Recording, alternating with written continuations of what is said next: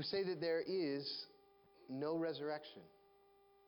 And they asked him a question, saying, Teacher, Moses said, If a man dies having no children, his brother must marry the widow and raise up children for his brother.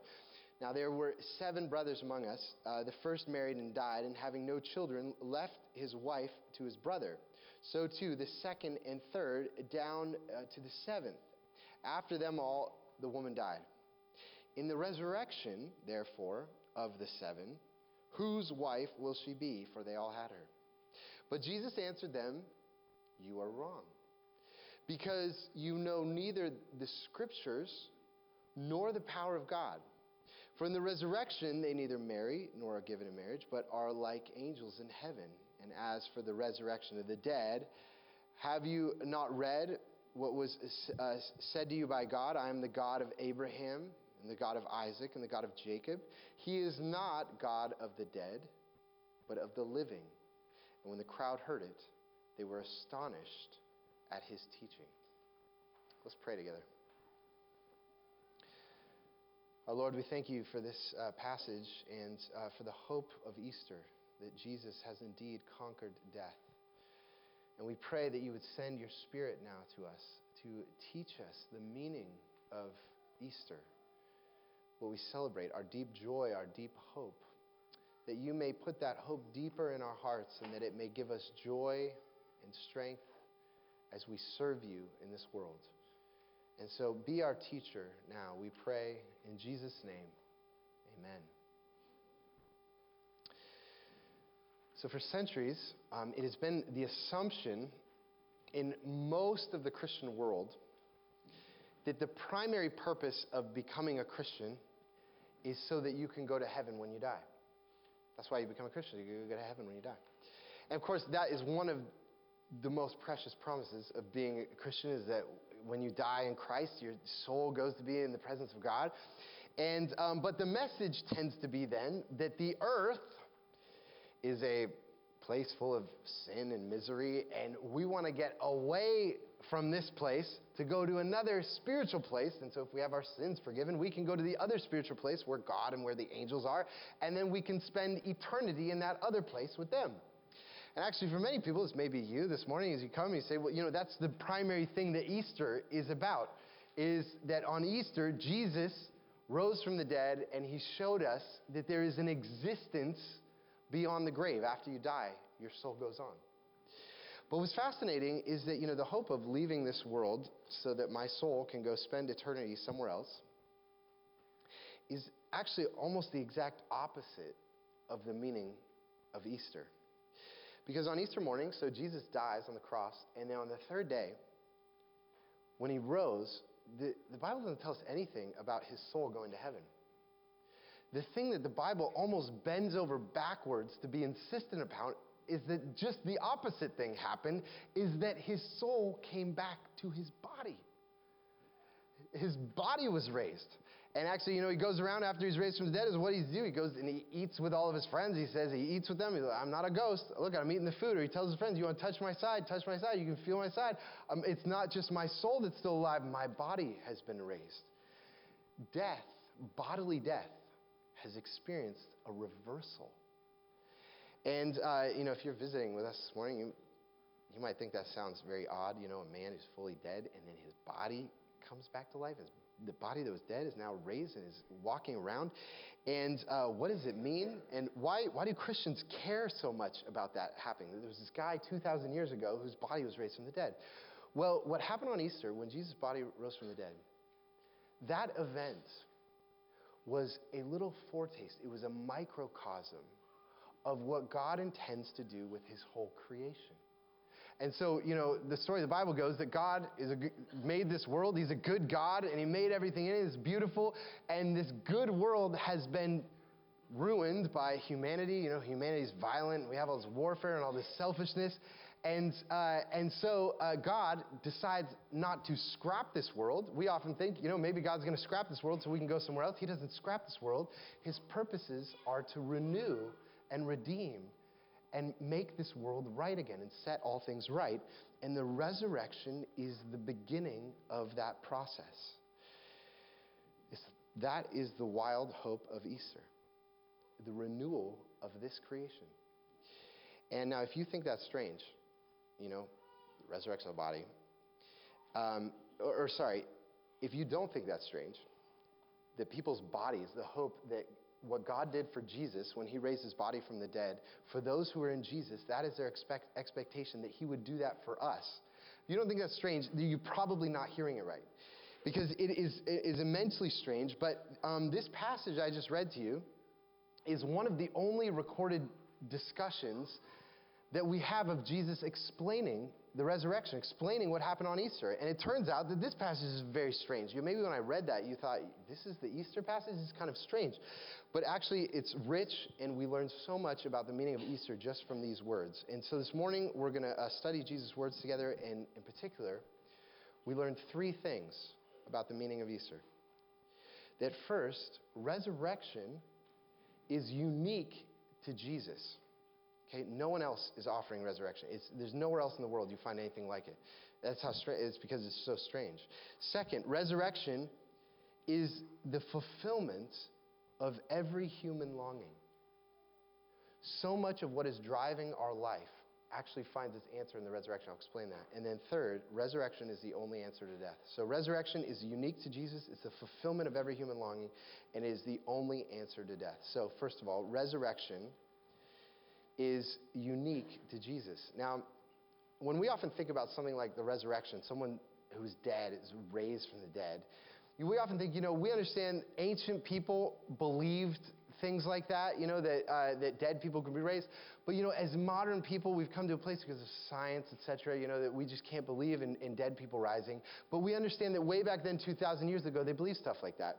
And I'll tell you, first of all, 2,000 years ago, people knew that dead people didn't rise from the dead. They'd never met anyone that had risen from the dead. They knew that once you were dead, you stayed dead. But we might say, yeah, I know that, you know, maybe they never witnessed anyone, but they had a worldview that allowed for that kind of thing. And we have a worldview, you know, scientific worldview that just doesn't allow for that kind of thing. But the truth is, actually, they did not have a worldview that allowed for that. Um, if you look, first of all, the Greeks, the Greeks um, had a belief that the body was chaotic, was evil, was, uh, you know, your body has all these passions and it does all these things that you can't control. And, and actually, the goal, is you know, your body is a prison that your soul is in. And the goal is for your soul to be released from the prison of your body so that you, you know, you would never want to go back to your body. You don't want your body to be raised. You're looking forward to the day for your body to be dead and you finally don't have to deal with it anymore. And so the idea that someone's body's going to be raised from the dead, it, it would never even occur to a Greek thinking kind of person. But it's also true for a Jew in the Old Testament. You know, the Old Testament doesn't say a lot about resurrection. You know, there's, there's a few places, you know, Daniel 12:2 says this. And many of those who sleep in the dust of the earth shall awake, some to everlasting life, and some to shame and everlasting contempt. So some Jews believed that at the end of history there was going to be this resurrection where the, God's people were going to be raised from the dead. No one believed that there was going to be one guy in the middle of history that was going to experience resurrection.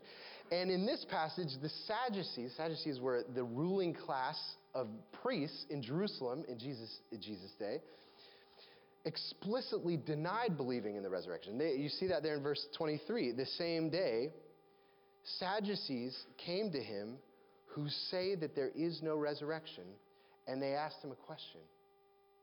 And so here are Jews living in the first century who believe the Bible, and you know we know from other sources this is what the Sadducees believed that they believe that souls disappear along with bodies at death.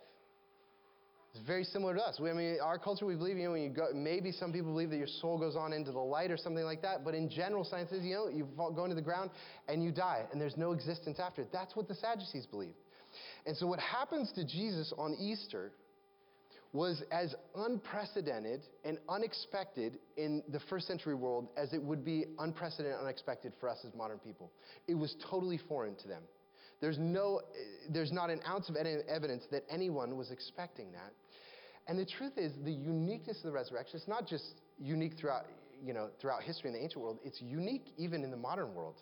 Um, actually, I was just a couple weeks ago, I was talking with uh, Sherry Baird. Some of you know Sherry, who uh, he's come to Christ a couple years ago and has extensive a background in uh, uh, Buddhism, and you know we often talk about Buddhism, and she'll say, you know, there's a lot of a number of parallels between Christianity and Bu- Buddhism. You know, for example, uh, in Buddhism, you know, you, you you're encouraged to not form too deep of attachments to kind of uh, temporal things because you know they're going to disappoint you, and Christians should not form too deep attachments to kind of temporal, temporal things like wealth and beauty and things like that.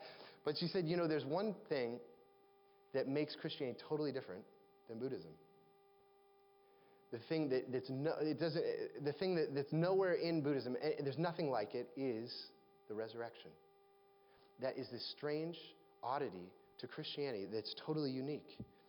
And, you know, if I could just pause for a second here and point out that, you know, what a culture believes about the life to come um, has huge implications for how individual humans are treated in that culture. Um, you know, so for example, I, I, mentioned the Greeks that they, they believed that the body was a prison, and you know, your soul's trying to get away from the body. And so that view of this whole kind of world is that this world is chaotic, and we need to get to the spirit world of the forms where things are per- perfected. And what that caused is when there are systems of injustice in the governments of, of you know, earthly kingdoms, there's very little reason to try to reform the ways of this world because you know, we're just trying to get away from this world. Who cares about this world? And so it actually enables uh, oppressive governments to stay the way they are. Who's going to resist them? Why would, you know, the world's always going to be evil. Who, who would even try to change it? Or you take even Eastern ideas of, of reincarnation. That if you believe that a poor person is paying for their sins in a previous life or a disabled person, you know, are you going to relieve their suffering or say, well, you know, the tendency is to be, well, that you got yourself in that position, and if you live a good life, maybe in next life you'll have a better life.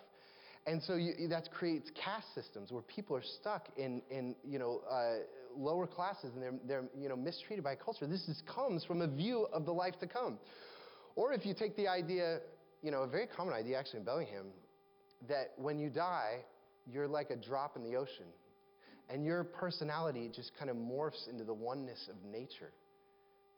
And it says that your individual personality is smothered if you apply that in a culture, what ends up happening is that the needs of the nation always become more important than the needs of the individual. The individual becomes smothered. Your individual personality doesn't matter. We're just all going to be go into the ocean of existence.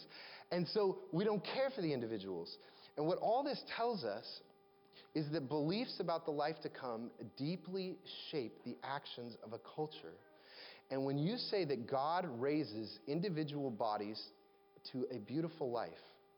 It is the, mo- ro- the most robust claim that bodies and personalities of every individual on the planet matter to God. And uh, just to give you an example of, you know, uh, an implication of that, this is why Christians invented hospitals. I mean, we take hospitals for granted. They were invented by Christians because their imagination had been shaped by the resurrections. Jesus' body had come back to life. God is about healing bodies, God is about healing this world. So we better get in the business of healing diseases and healing people's bodies so they can experience the wholeness. We want to anticipate the resurrection now. Or it was Christians who invented that the poor are a class of people who had a tremendous amount of dignity to them. You know, if we have any sense that the, you know, the poor deserve some kind of dignity, that's not been true throughout human history or human cultures. Where did that come from? It's because Christians believe in the resurrection, the poor are going to be reigning with Jesus. They're going to be like kings and princes with Jesus. They're going to be rich. It's like, well, you better make friends with them now because they're going to be the ones in power in the age to come. And so, you, you know, you better treat them well. And so the, the Christians treated them well. And it's even why human societies, until they have come to believe the gospel, Look at a society, and it, it, unless it has some point in its history that it's been deeply impacted by the gospel, human societies do, still don't understand the dignity of individual humans and individual human rights. And what happens, the resurrection is not just some quirky religious belief that weird Christians believe in that bodies come back to life. No, the resurrection is a worldview. And it completely shapes how cultures and politics uh, uh, work and societies work. And the resurrection, which you know was so strange to the ancient world, no one was expecting. It's so uh, strange to us, is uniquely offered in Jesus. I just tell you, find anyone else. Who else is even pretending to offer something like healing of the physical body into an indestructible life? Who's pretending to offer the reversal of bodily death? No one's even pretending to offer. Jesus is the only one who has any credible claim um, on that kind of promise. Okay, so the first thing is that resurrection is unique to Jesus. Second thing we see in this passage is that resurrection is the fulfillment of every human longing. And you see this in an interesting way in these verses. You know, the Sadducees asked this question to Jesus, verse 24 Teacher, Moses said, if a man dies having no children, his brother must marry the widow and raise up the children for his brother. Now there were seven brothers among us. The first married and died, and having no children, left his wife to his brother. So uh, to this, uh, so to the second, third, uh, down to the seventh. After them all, the woman died. In the resurrection, therefore, of the seven, whose wife will she be? For they all had her. Now, let me just explain this briefly. What the Sadducees are talking about here is something in ancient Israel called the Levirate Law, which was a law that if a man was married and uh, didn't have any children, there was a question about where his land would go. The land was the inheritance of Israel in the Old Testament; it was a big part of their identity, and so he had an, uh, so uh, uh, so if the man died, uh, the brother was obligated to marry the woman to give, give her children so that they would have an heir that would take the land. Now, I know that raises all kinds of questions about whether that was a good law or not. I, I don't have time to address that today, but the main point of the Sadducees' question was this. That, caused, that raises a problem for the resurrection. This woman had five husbands, and if they're all going to be raised from the dead, who's going to be her husband in the age to come? Gotcha, Jesus. And Jesus answers in verse 30 For, the, uh, for in the resurrection, they neither marry nor are given in, married, in marriage, but are like angels in heaven. Now, for some of you, might say, you know, this is more, sounds more like going to heaven and being somewhere else. You know, we're going to be like angels, right? So we're going to be spirits. And that sounds like we're going to the spirit world. It doesn't sound like we're being raised as humans in bodies. Um, you know, Jesus is saying going and be angels is exactly what we do.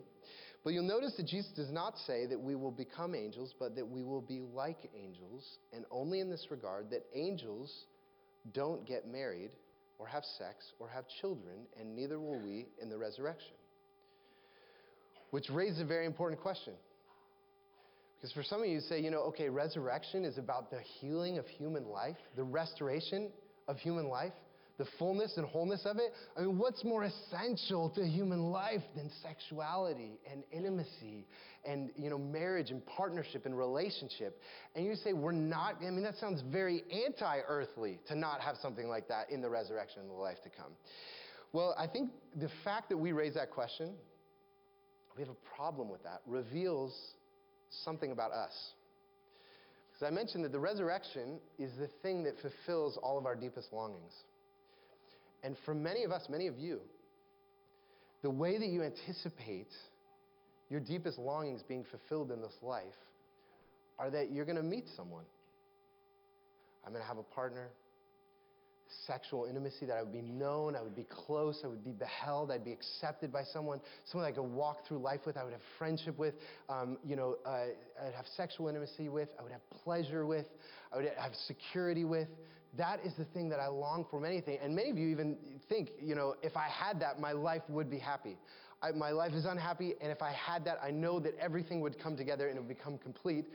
And some of you maybe been on that path and you say, you know, I've been pursuing that, and I'm starting to realize that maybe this can't, a person can't complete me. I can't, a person can't make my life good and, and full as, and do all that I expect them to do.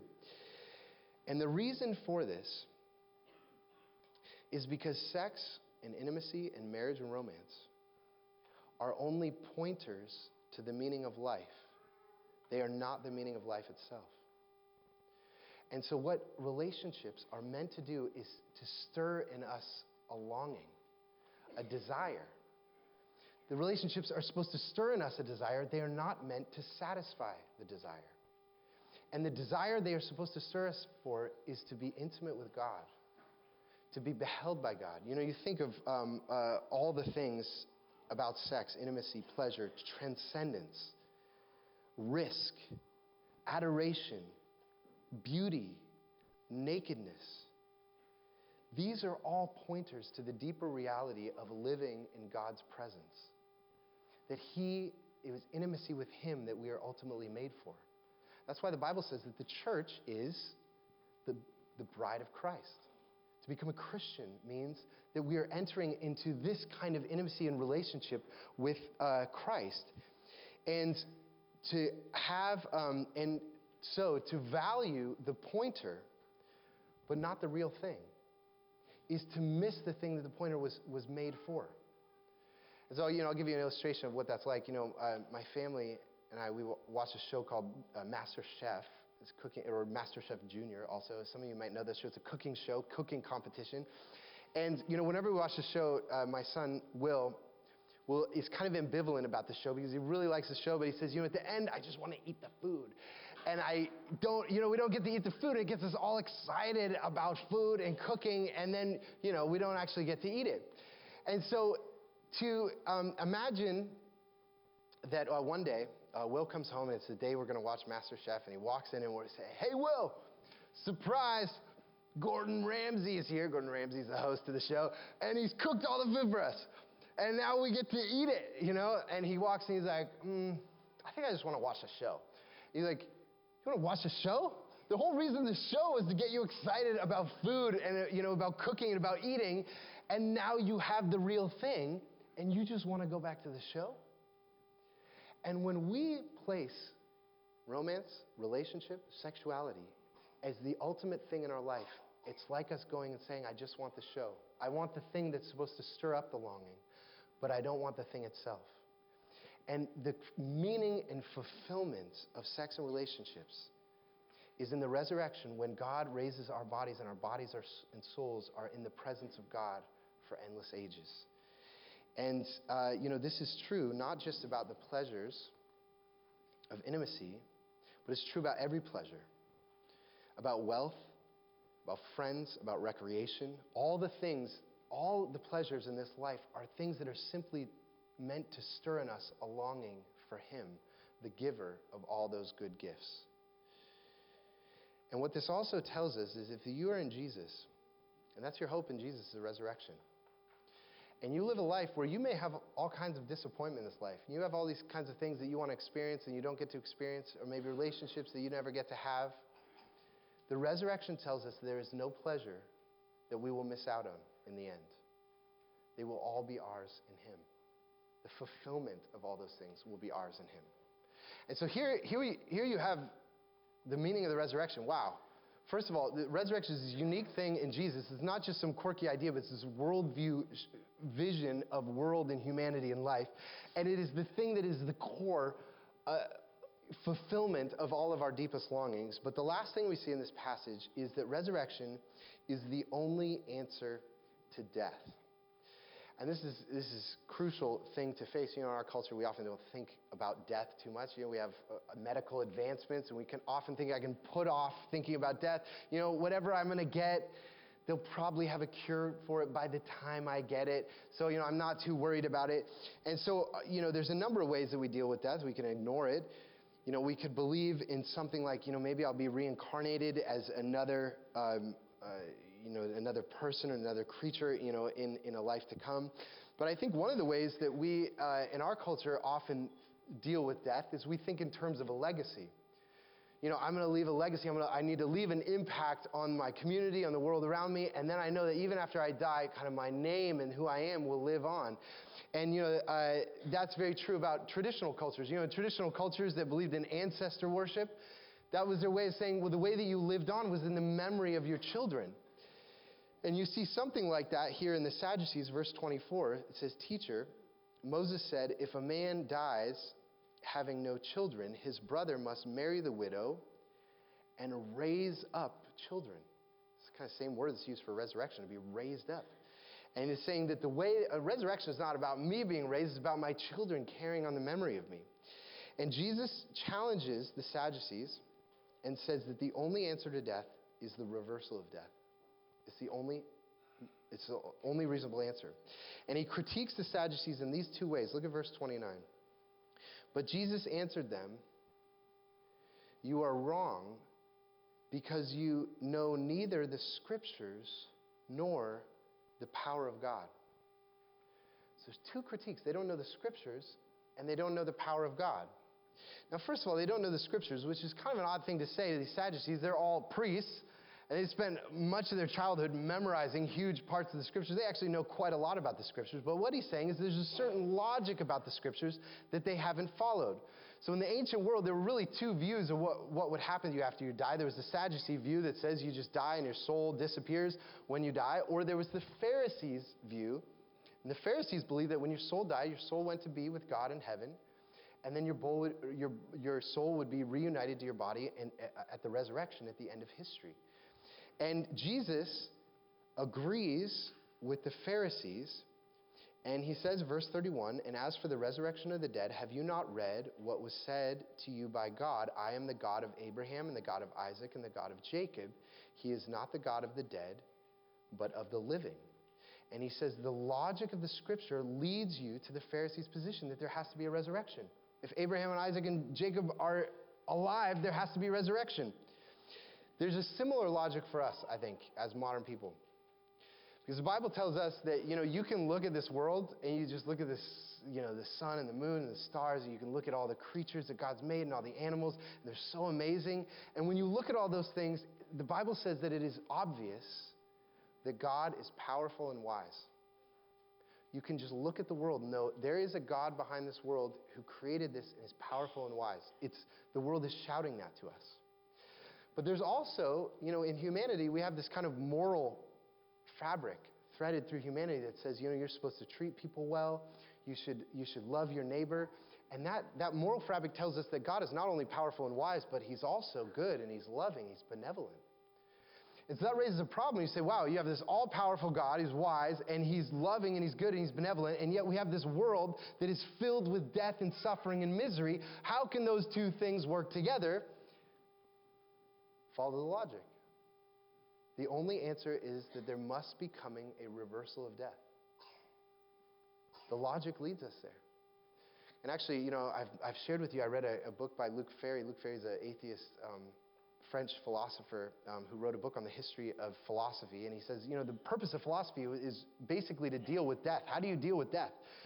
And he says, the only worldview in the history of the world that really has a robust answer is Christianity and the resurrection. It's the reversal. But Luc Ferry says, you know, I just can't believe it. It's just too much.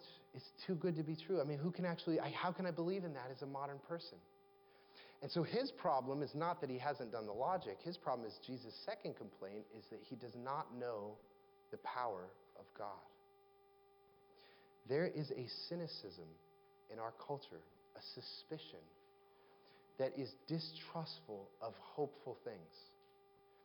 Some of you may sense that you have some of that cynicism or distrust in your own heart. Um, you know, as you think about the world, maybe you've just had hard things happen in your life. Maybe you had di- people disappoint you. And you've actually made a resolve in your heart, you know, I'm not going to get my hopes up about people, about having a good life, about being loved. I just, because I know I'm going to be let down. And so, you know, I'm just going to accept that the world, things are hard, things are miserable. I'm just going to grind through it. Um, well, that could be one of the biggest resolutions of your life that will keep you from knowing the power of God is that cynicism.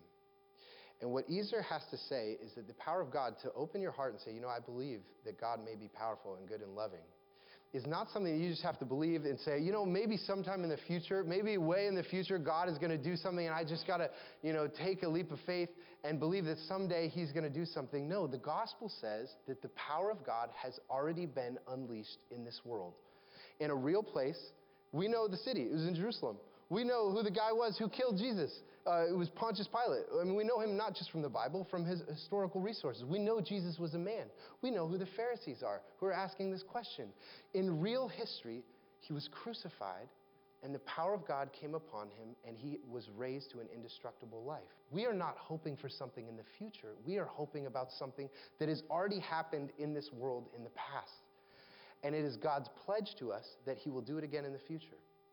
And that same power that raised Jesus from the dead is the same power that is transforming lives in communities like this all over the world. where people are coming to know the love of God and new life is growing up inside of them. And that power is going to be unleashed in full in a coming age where God will set all things right in this good world that He's made. And so, my invitation to you this morning is to first ask Have you done the logic? Have you seen that the resurrection is something that's only offered in Jesus? Something that is a worldview forming uh, vision of, of humanity in the world, and that resurrection is the only thing that can fulfill our deepest longings. All the things that we're looking for to fulfill our longings have failed us because they were pointing us to this. And that ultimately, resurrection is the only satisfying answer to death itself. You do that logic. And then it leads you to a second question Will you let down your cynicism? Will you let down your distrusting spirit that says, I won't trust anyone and I won't hope? What would happen if you believe that there is a good, powerful creator behind this world who is renewing all things, and that renewal of all things could include you? I admit that the resurrection is strange. I never would have expected it. I never would have planned it. I never would have thought of it. But the resurrection is the strange key that unlocks the mystery of this strange world and the strange life that God has called each one of us to live. Let's pray together.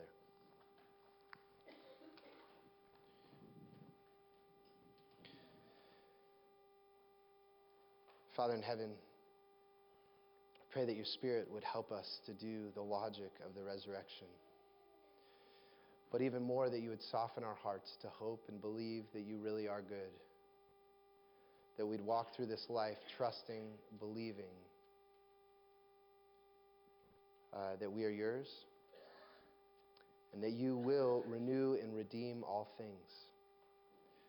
And so we pray that you'd give us joy this Easter, you'd give us joy this year that joy and hope would be the thing that defines us as a people. Pray this in Christ's name.